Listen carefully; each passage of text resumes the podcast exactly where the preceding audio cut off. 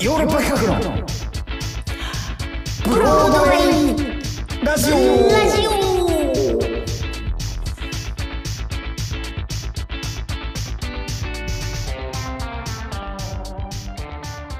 どうも私ヨーロッパ企画で俳優をやっております長野宗則です。そして藤谷莉子です。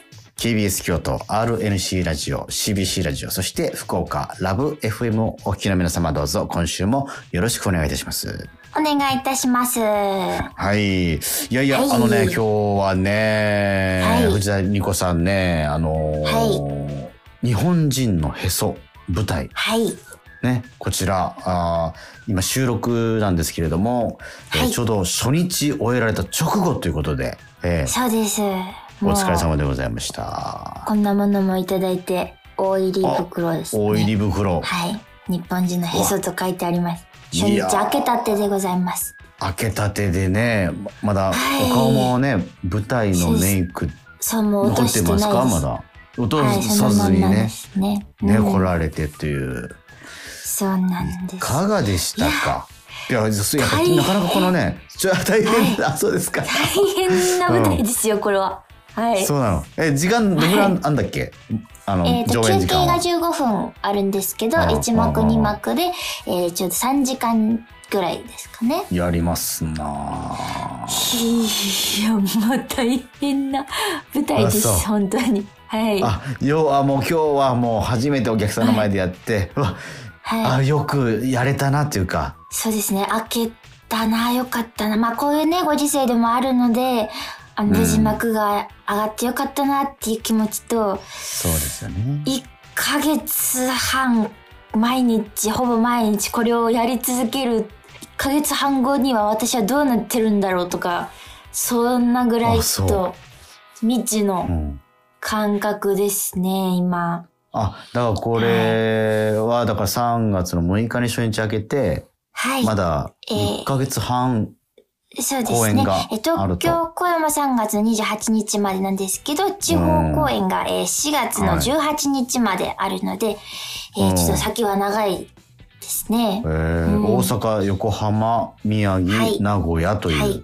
はい。回ってまいりなるほます。どうね。いや、な、何？いや、そんだけな、え身体、精神、はいはいこう、負荷が多いという、そそんな感じですか？そうですね。それも本当にどちらにも負荷が多い舞台なんですけど、で大丈夫？今日ミスもなくやれたんですか？とりあえず。一回ね、ちょっと早替えが、早替えに次ぐ早替え、あの、早替えってあの衣装をバッと変えて、またバッと舞台に出るっていうのが、うん。えー、ほぼ、うんほぼずっと舞台に出てるか早替えしてるかっていう舞台なんですよう。わ、そうなんだ。もう、表もほ裏もとんど全忙してい。のキャストが。はい。あ、そう、あ、そうなんだ。戦争ですへ。はい。なんで、あそうまあ、それもね、うんちょっと反省点、まあまあまあありつつ、でもまあひとまず、えー演出の栗山さんからも、まあ、よかったよっていう風に言って、初日うん開けたんで、まあまあちょっとはほっとしてるんですけど、なるほど、なるほど。うん井上久志先生の、まあ、小松座さんっていうのが井上先生の戯曲をやる劇団なんですけど、うん井上久志先生、ひょっこりひょうたん島ね、って有名ですけど、まあ、うん。この日本人の、日本人のへそも、えっと、ミュージカル、まあ、音楽劇の要素があるんですけど、あのひょっこりひょうたん島の作曲してらっしゃる宇野先生っていう、もうお亡くなりになってるんですけど、宇野先生がえ全部作曲されてて、本当にもう、これが小松座ですっていう、井上先生の所蔵所女作でもあるので、この戯曲が。なんかもう井上久志エッセンスがもうギュって濃縮された舞台なんですよ。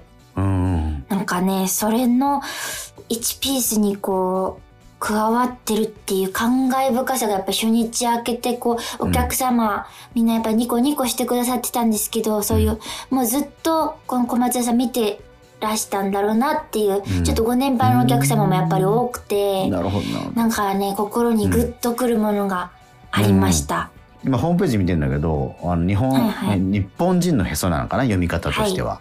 はい。日本人のへそとタイトルの上の方に「趣向がすべて」って書いてあるんですよ。趣向。もうその通りです。趣向。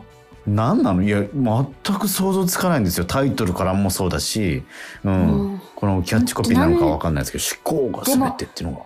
日本人の日本人による日本人のためのミュージカルっていうあキャッチコピーもあるんですけど、まあ歌はある、えー踊りもある、方言も出てくる、えーサスペンスも出てくる、コントも出てくる、もうストリップショーもある、もおう。本当に趣向が全ての一言に尽きるんですよね。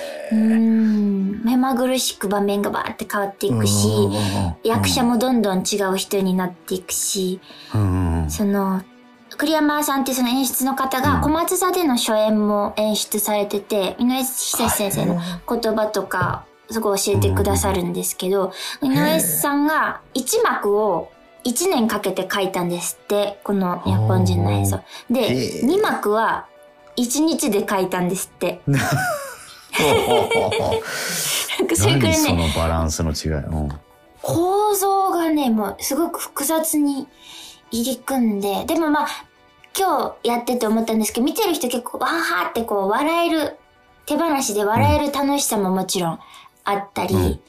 うん。なんか、でも、深く深く読んでいくとなんかいろんな、ね、何年も何十年も前に書かれたとはうん。思えないぐらい今の時代を、なんだろう、映し出してるような気もするし、なんか、読めば読むほど、見れば見るほど、興味深いなって思う戯曲ですね。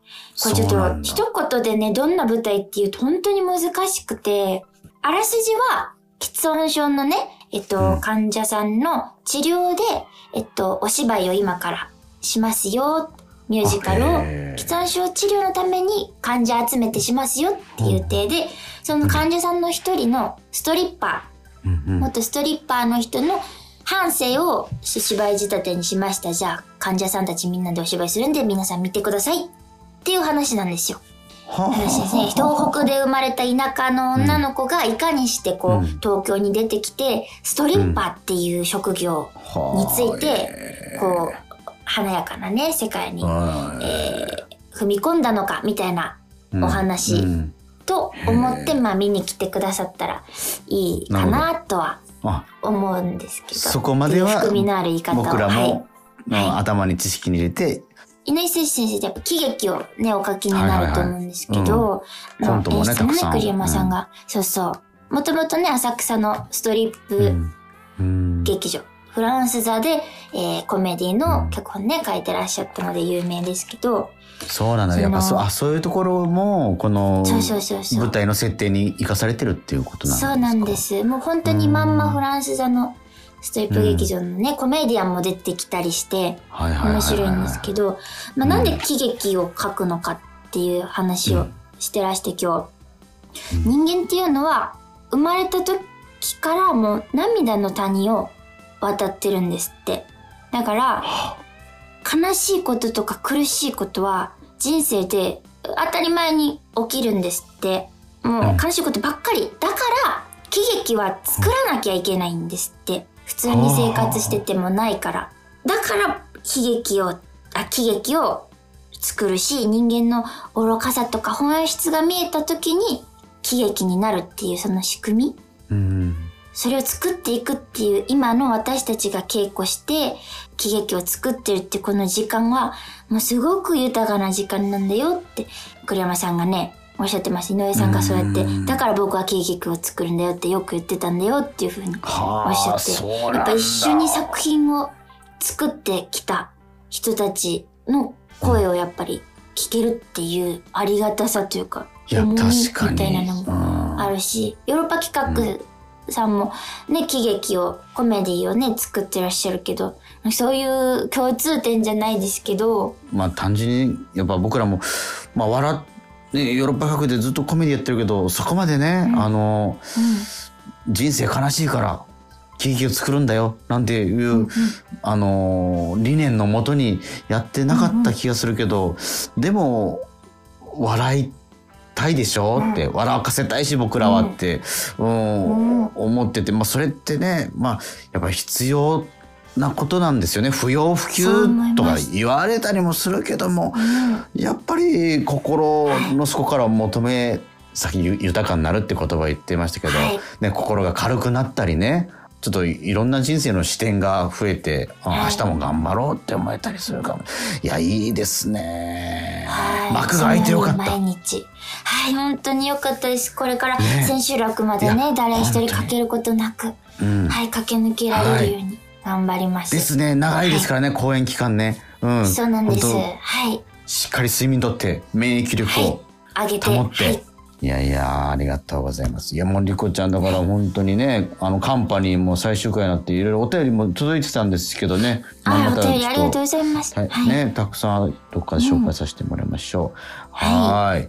ではとはいとととというわけで、えーラジオドラマのコーナー行ってみましょう。僕らもねラジオドラマの火を消しちゃいけない、それはね我々この悲しみの谷を渡っているからね。そうっすよ。ちょっとそうですよだからこのろうそくの灯火を消していないんですよ私た消しちゃちはいけない。いえ消しちゃいけない今日もね今日新しいラジオドラマをお届けします脚本は黒木正宏はい。ヨーロッパ企画の記載が、えー書き下ろしてくれました。このブロードウェイラジオのために。